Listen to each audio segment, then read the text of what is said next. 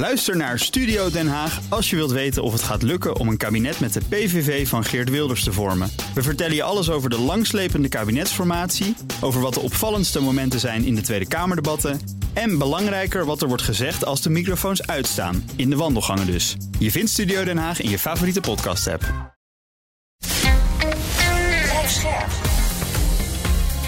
BNR Nieuwsradio. Boekenstein en de Wijk. Hugo Reitsma. Dit is een extra uitzending van Boekenstein en de Wijk in verband met de oorlog in Oekraïne en de crisis met Rusland. Het is dinsdag, dag 314 van de invasie. Met vandaag weer escalatie op het programma. Daar krijgen we altijd veel vragen over. Hè? Wat gebeurt er als bijvoorbeeld Poetin een nucleair wapen inzet? Maar ook wat gebeurt er als Rusland bijvoorbeeld een beperkte aanval uitvoert op NAVO-gebied? En Rob, jij had daar een nieuw rapport over gezien dat dan de keuzes een beetje doorneemt. Ja, Rent Corporation heeft dat gemaakt. Dat is echt wel interessant. Hè? De Rent Corporation, eh, dat is een eh, nogal uh, hele grote club in Amerika. Uh, hoofdkwartier zit in Santa Monica, dus lekker in de zon in Californië. Maar ze hebben ook een afdeling in Washington. Ze doen heel veel werk voor het Amerikaanse ministerie van, van Defensie, maar ook voor de Krijgsmachtdelen. En de Rent Corporation heeft zijn geld verdiend. Probeer eens erachter te komen waar ze hun eerste geld mee hebben verdiend na de Tweede Wereldoorlog. Oh. Je raadt het echt nooit. Vertel. het niet. Met de Delta-werken. Die, hebben ze uitgewerkt. Ja, die hebben ze uitgewerkt. Uh, die hebben zij uitgerekend, ja. Voor wow. een belangrijk deel, ja. ja. dus die en kunnen dus dat doen ze nog steeds. Hè. Ze, ze, doen dat nog steeds. Ze zijn echt rekenaars zijn. Het is echt een, een, een uh, instituut, echt wereldklasse. Uh, van, van toegepast wetenschappelijk onderzoek. Nou, die hebben ehm, dat doen ze wel vaker. Hè, dan maken ze van die inschattingen van wat zou er nou kunnen gaan gebeuren en welke mogelijkheden heeft Rusland om ervoor te zorgen dat de NAVO op de knieën wordt uh, uh, gedrukt. Ja. Kijk, het, het, interessante is, als je zoiets leest, dan, dan reflecteert dat heel goed de discussies die ook binnen de ministeries zelf uh, worden uh, gehouden. Want die gebruiken ook dit soort scenario's. Hm. Inlichtingendiensten maken dit soort scenario's ook. Militairen in hun hoofdkwartieren maken dit soort scenario's. Want je moet je op alle eventualiteiten voorbereiden. En dan is het heel interessant om te zien waarmee bijvoorbeeld de Rent Corporation uh, rekening houdt. Nou, en dat, is, dat komt redelijk overeen met wat ik zelf ook vind. En wat, waarvan ik zie dat dat ook wordt gebruikt door allerlei militaire hoofdkwartieren in Europa, maar ook in Amerika. En dus, ja, wat er dan gebeurt, is dat uh, de, uh, de Russen een, een, aantal mogelijkheden hebben. He, ze kunnen bijvoorbeeld een, uh, een, een, aanval uitvoeren om een punt te maken. He, dus een demonstratie van tot hier en niet verder. Want als je verder gaat, dan zullen we verder escaleren en dan komt komt het tot een grote oorlog.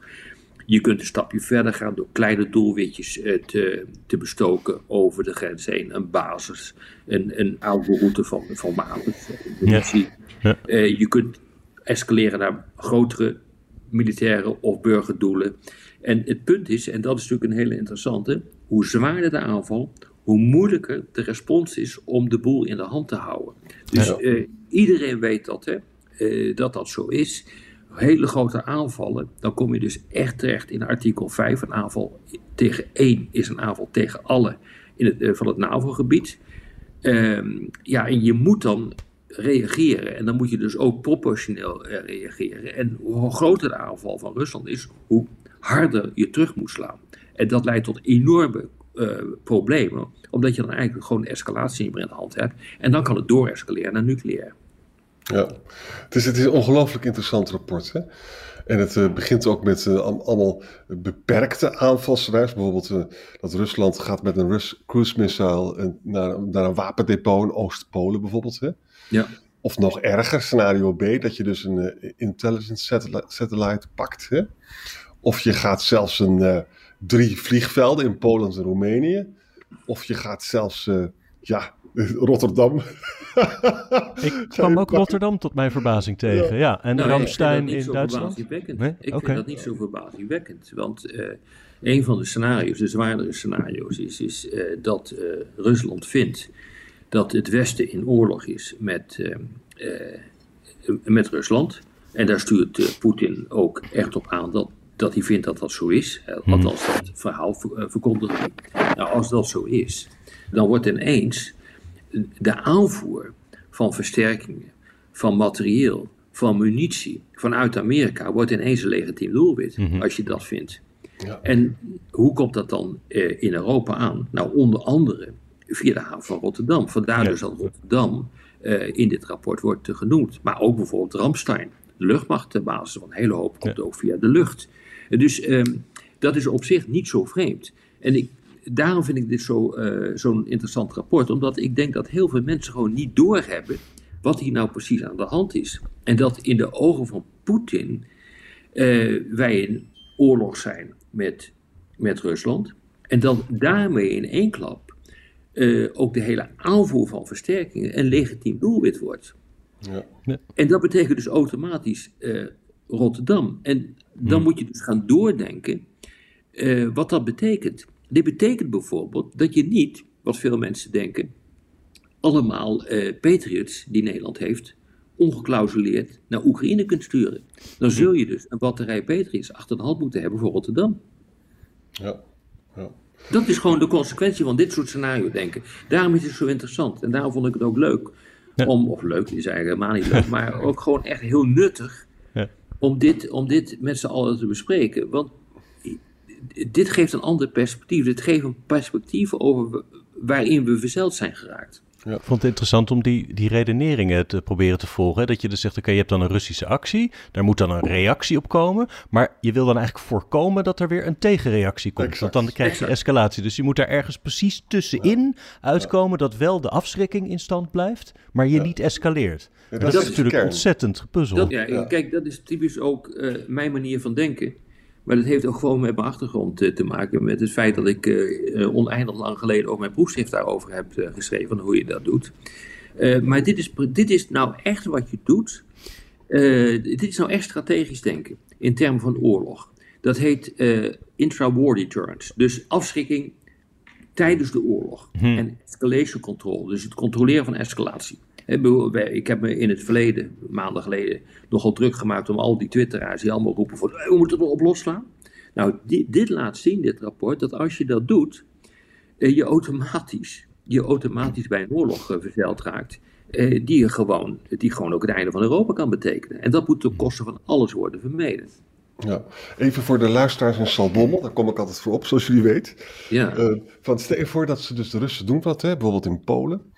En het NATO doet helemaal niks. Dan is het de ellende. Dan, dan voorkom je misschien. Dan, dan, dan lok je misschien juist escalatie uit als je niks doet. Omdat de andere partij dan denkt: Nou, ik kom ermee weg.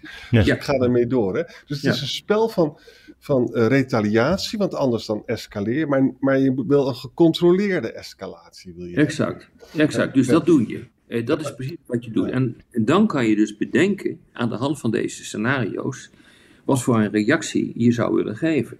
Ja, en wat ik interessant ook van het rapport vond, je kunt beter maar niet doelen in Rusland dan raken. Probeer dan Russische doelen in de Oekraïne te raken. Exact, exact. Ja, ook bijvoorbeeld Krim. Ja. Eh, dus eh, in het ernstigste scenario zou je dan kunnen bedenken. eh, stel je voor dat inderdaad de aanvoerlijnen worden beschoten. Eh, en of dat nou een spoorweg is, dat ligt denk ik het meest voor de hand. Dat staat hier niet in, maar dat ligt denk ik het heel, heel erg voor de hand om dat te doen. Om bepaalde spoorwegknooppunten eh, eh, te pakken. Dat is trouwens niet gebeurd hè, tot nu toe. Want, althans niet op een grote schaal. Want Zelensky is zelf nog steeds in staat om het land te verlaten via het spoor. En regeringsleiders eh, die zijn ook in staat om het land binnen te komen vanuit de NAVO. Eh, en dat is op zich natuurlijk uitermate betekenisvol eh, dat, die, dat dat nog steeds kan. Want die Russen begrijpen ook dat wanneer je daar dat compleet kapot bombardeert. En je bombardeert ook nog eens een trein waarin bijvoorbeeld Scholz zit of Rutte zit. eh, dan, dat er dan echt een probleem is. En dat je dan de grens overgaat, feitelijk ook van artikel 5. Dat is eh, wat er feitelijk aan de hand is. Dus je, je moet ontzettend goed nadenken. Maar dat doen die Russen ook. Wat je wel en wat je niet kan doen. Maar stel je nou voor dat er een grootschalige aanval komt eh, op, eh, op basis in Europa. Om ervoor te zorgen dat de aanvoer van, eh, van versterkingen, materieel, munitie gestaakt wordt. En je wil een respons doen, ja, dan moet je bijvoorbeeld na gaan denken om een respons te doen met lange afstandsraketten waarmee je bijvoorbeeld alle militaire faciliteiten op de Krim kapot bombardeert. dat kan. Dat, dat, dat, dat, zou je kunnen doen. En als je dat dus doet, dan heeft het ook voor Oekraïne een, een militair effect, omdat ze dan makkelijker in staat kunnen zijn om veroverd gebied terug te veroveren. Hmm. En zo, zo wordt er gedacht. Hè? Zo wordt er in 100% zeker hoor, weet ik dat dat uh, gebeurt achter de schermen. Dit soort scenario's worden gemaakt. En dit soort overwegingen worden dan gemaakt.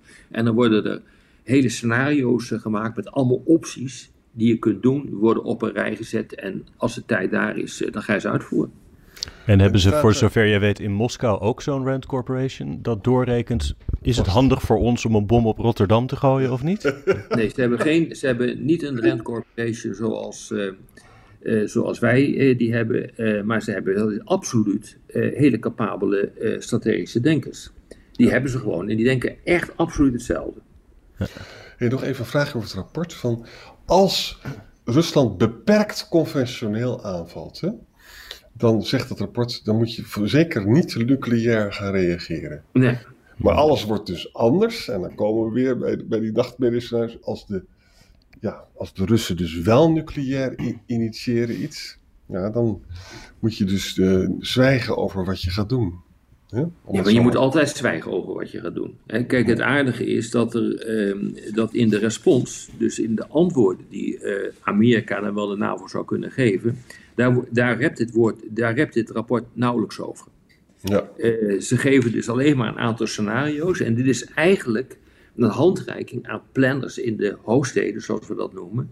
Uh, in, de, in de hoofdkwartieren van, van de militairen, om hier mee aan de slag te gaan. En om na te denken hoe je hierop zou kunnen reageren. Maar goed, dit hebben ze natuurlijk al lang gedaan. Ja. Hm. Hoe, hoe groot achten jullie de kans op, op zoiets? Een, een beperkte, conventionele Russische aanval op NAVO-grondgebied. Is dat denkbeeldig?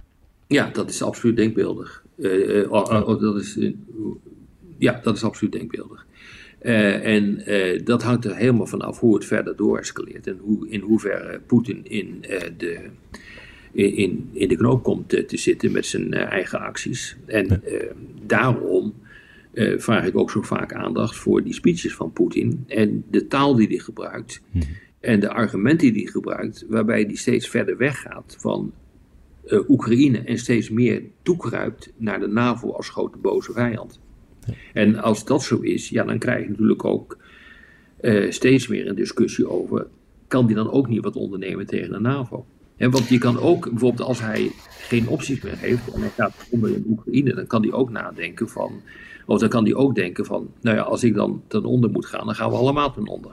Dat is ook, op zich is dat een rationele overweging. Ja, met andere woorden, als je het nou vertaalt, hè, stel je voor, we krijgen nog veel meer succesvolle HIMARS-aanslagen die we nou gezien hebben vandaag. Aanvallen, ja. Of aanvallen. Um, dat gaat dan dus niet goed en, en Poetin ziet het allemaal fout gaan. En dan kan hij inderdaad besluiten dus om het te verbreden. Dus hij heeft, hij heeft een hele goede motieven om het niet te doen hoor. Want ik bedoel, hij krijgt nog veel meer HIMARS'en over zich heen als hij werkelijk Polen aanvalt. Ja, dat zou kunnen. Ja, en hij krijgt er zijn ook, andere mogelijkheden hoor. Ja, er zijn ook andere mogelijkheden. Eh, je hebt het Prompt eh, Global Strike systeem van de Amerikanen met lange afstandsraketten. Daar zou het ook mee kunnen. Dus de Amerikanen kunnen dit zelfs vanuit onderzeeboten en vanuit uh, Amerika zelf doen. Hmm. Je kunt er ook strategische bommenwerpers voor inzetten. maar ik bedoel, het wordt, het wordt wel echt smerig als je dat gaat doen. Maar het is, is Poetin, niet in het belang van Poetin dat hij nog meer verzet en, en westers gesteund verzet in de Oekraïne organiseert. Door dit door te verbreden. Nee, maar hij kan wel verbreden, dat heet horizontale escalatie naar NAVO-grondgebied. Dat kan. En eh, daarmee maak je gewoon eigenlijk de calculatie voor het Westen alleen maar uh, moeilijker. En daarmee zorg je ervoor dat er hopelijk, althans in, in de Russische gedachte, er een situatie ontstaat, zowel bij de bevolking als politiek, om op te houden met, met strijd. Althans, met de, bevoorrading van het Oekraïnse leger. Of dat de druk vanuit het Westen wordt gezet om te komen tot een vergelijk. Uh, maar dan uh, op grond van overwegingen die ten gunste zijn van Rusland. Mm -hmm. ja. Nou, dit is geen podcast voor het hele gezin. Alweer niet Nou ja, jongens, dit is het wel. En daarom is het wel ongelooflijk belangrijk om, eh, om dit soort dingen te bespreken. Eh, want we zijn altijd geneigd om, eh, eh, hoewel wij natuurlijk de somberheid eh, troef eh, zijn, maar in, de, in veel discussies is men altijd geneigd om na te denken vanuit de, de, de, de wensgedachte van eh, hoe zou het moeten gaan. Maar dit is hoe het zou kunnen gaan. En dat is helemaal niet fijn. Maar daar moet je dus wel als militaire planner over nadenken. Hoe het zou kunnen gaan. Ja. Dank weer daarvoor. Ja, tot, Tot morgen. morgen. Tot morgen, jongens. Ook Harm Edens vind je in de BNR-app. Je kunt BNR Duurzaam niet alleen live luisteren in de app, maar ook terugluisteren als podcast, zoals al onze podcasts. En naast dat de BNR-app Breaking News meldt, houden we je ook op de hoogte van het laatste zakelijke nieuws. Download nu de gratis BNR-app en blijf scherp.